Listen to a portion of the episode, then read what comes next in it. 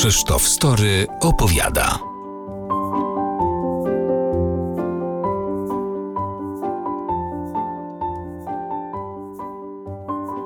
Za drzwiami. Reporterska podróż przez Polskę.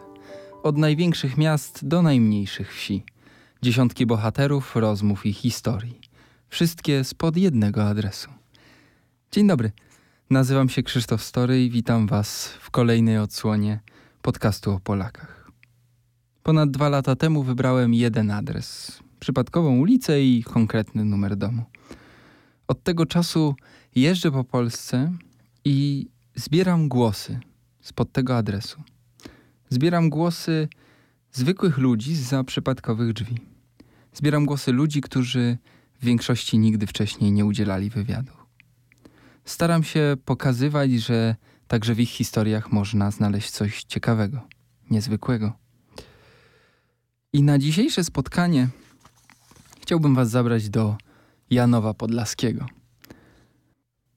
Tego Janowa, który słynie z wielkiej stadniny konia arabskiego, z milionów wydawanych na aukcji, z pięknego pałacu i z jednej z najstarszych w Polsce stacji benzynowych. Spotkanie jednak, które Wam opowiem, i bohaterkę, którą Wam zaraz przedstawię, jej opowieść nie dotyczy ani słynnej stadniny, ani wielkiego pałacu. To nie jest opowieść o tym, z czego Janów Podlaski słynie na zewnątrz, a raczej o tym, z czego składa się życie w tej małej, spokojnej mieścinie. Zapraszam Was na spotkanie z Bożeną. Bożena Chustowska. Dostojna starsza pani. A jednak, kiedy spotykamy się, za chwilę wsiada na rower razem ze mną i mówi: chodź, oprowadzę cię. I faktycznie jedziemy na spacer, ona przy okazji jedzie do sklepu. I oczywiście przejeżdżamy obok stadniny i przejeżdżamy obok pałacu, w którym Naruszewicz tworzył tezy Konstytucji Majowej. Ale głównym celem naszego spaceru jest jednak podwiezienie i kupienie soku z multivitaminy dla sąsiadki Bożeny. Bo najważniejszą dla Bożeny rzeczą w Janowie nie jest ani pałac, ani wielka stadnina, ani nawet najstarsza stacja benzynowa. Jest jedno okno w janowskiej szkole. Pokazuje jej i mówi: to tam uczyłam. Bo Bożena jest emerytowaną już, ale nauczycielką. Wiele lat uczyła polskiego w janowskiej szkole. Bardzo lubiła pracować z młodzieżą. Nie cierpiała tylko sprawdzać wypracowań. Mówi, że zawsze zazdrościła matematyczkom, które tylko patrzą na wynik i odhaczają, czy dobrze, czy źle. Kiedy odchodziła na emeryturę, to już czuła ulgę. Już miała troszkę dość, była zmęczona czytaniem tych wszystkich prac. Dzisiaj mówi: teraz to ja już mam czas. Więc kończymy nasz spacer. Ja jeszcze chwilę wracam, bo ponownie pojawia się kontrast między tym, co wielkie, zabytkowe i sławne, a tym, co lokalne, prawdziwe i co stanowi codzienność, bo okazuje się, że pod pałacem, w którym powstały tezy naszej Konstytucji z 3 maja, pod tym wielkim, białym pałacem, Bożena zgubiła rączkę od swojego ulubionego wiaderka na porzeczki. Więc ja szybko wracam, ona w tym czasie wiezie sok dla sąsiadki. Spotykamy się ponownie u niej w domu pod jednym przypadkowym adresem. Siadamy przy stole. Bożena odgrzewa ziemniaczki z mizerią. Zapala papierosa. Pali oczywiście tutaj, jak wszyscy, białoruskie papierosy z przemytu. Ale pali je tak, jakby to robiła królowa brytyjska. Z tradycyjnym odchyleniem nadgarstka na zewnątrz. Bo musicie wiedzieć, że Bożena jest po prostu prawdziwą damą. I tak ją trzeba traktować.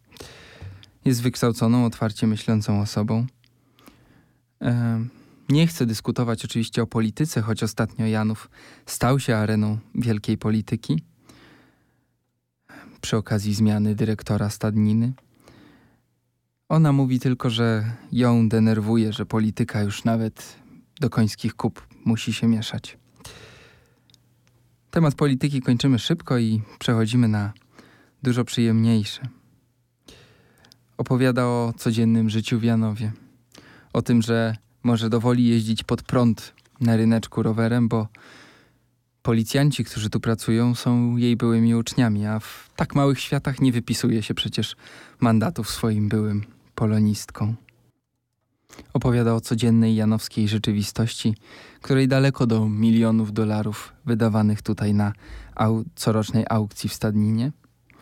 Opowiada o tym, że młodzież często tutaj rezygnuje ze studiów, bo więcej zarobią z przemytu. Kupują tanie auta za 1,5 tysiąca złotych, bo nawet jak Straż Graniczna im je skonfiskuje, i tak odrobią to 2 tygodnie, przewożąc tanie papierosy i alkohol. Poza przemytem źródeł dochodu jest tu niewiele. Jedyny duży zakład to słynny bakalant produkujący, jak sama nazwa wskazuje, zresztą bakalie. Opowiada o swoich studiach w Lublinie i o tym, jak bez żalu po nich wróciła do Janowa i tu poznała męża. Mąż też nauczyciel, tylko matematyk, więc jemu też zawsze zazdrościła, że może tylko patrzeć na wynik, a nie czytać kolejne streszczenie lektury czy interpretację wiersza.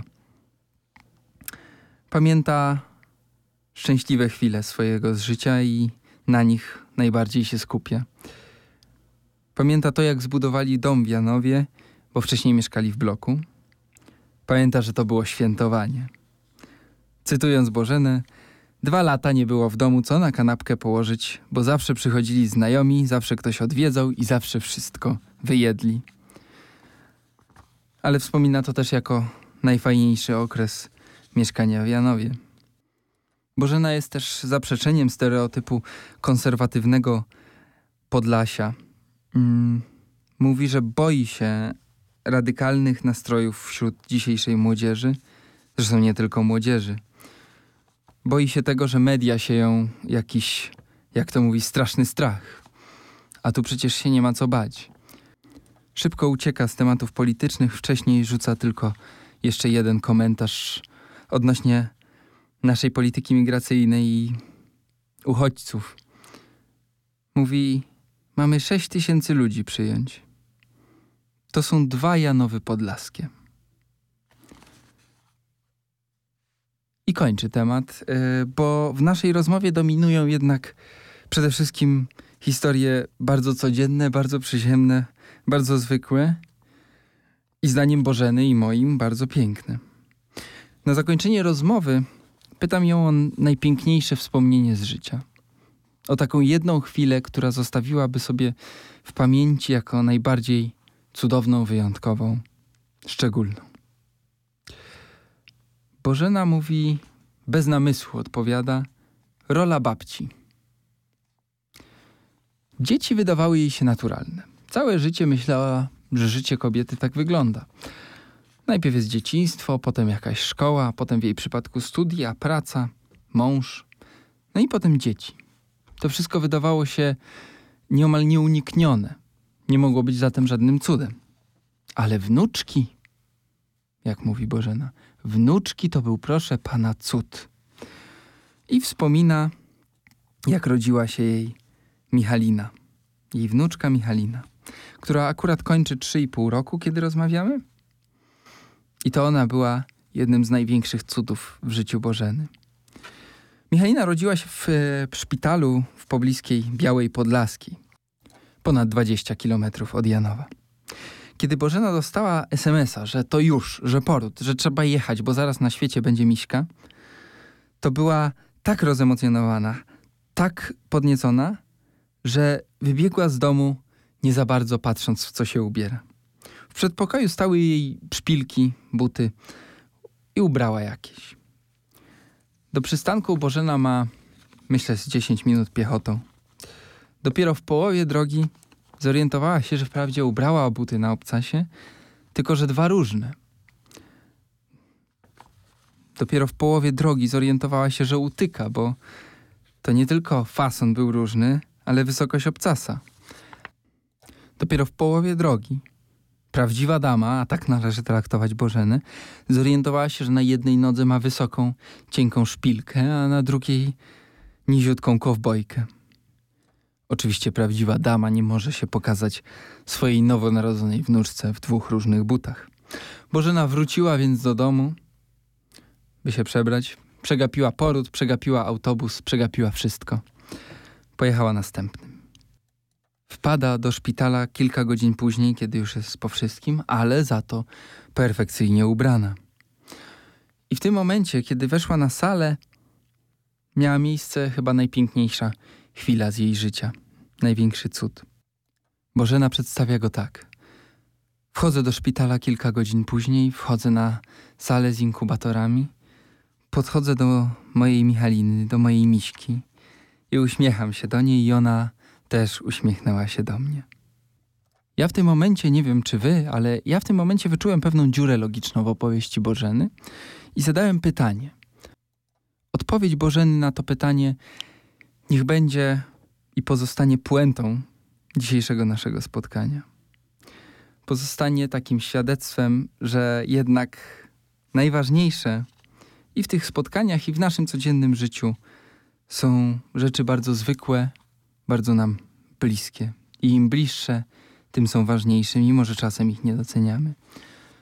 Bo ja pytam Bożeny, hola, hola, mówisz, że weszłaś na salę z inkubatorami i od razu podeszłaś do swojej Michaliny i uśmiechnęłaś się do niej. Ale przecież tam tych inkubatorów w szpitalu jest dość dużo. Tam dużo tych małych istnień przeżywa swoje pierwsze chwile. I ja przepraszam, ale skąd wiedziałaś, która to jest twoja Miśka? Na co Bożena patrzy na mnie ze 100% zdziwieniem i szokiem, że ja mogę o tak bezsensowne rzeczy pytać. I ze stoickim spokojem patrzy na mnie i odpowiada: jak to skąd wiedziałam? Była najpiękniejsza na całej sali. I myślę, że z tą odpowiedzią już nie sposób dyskutować i trzeba zaakceptować po prostu niesamowitą wagę zwyczajnych i bliskich nam rzeczy. Tą myślą chciałbym chyba zakończyć to dzisiejsze spotkanie z takim może apelem, żebyśmy troszkę bardziej i częściej doceniali i uważniej przyglądali się naszej codzienności, bo może się okazać, że ona jest pełna takich cudów, jak ten, o którym opowiedziała nam dzisiaj Bożena. Dzięki wam bardzo. Do usłyszenia. Krzysztof Story.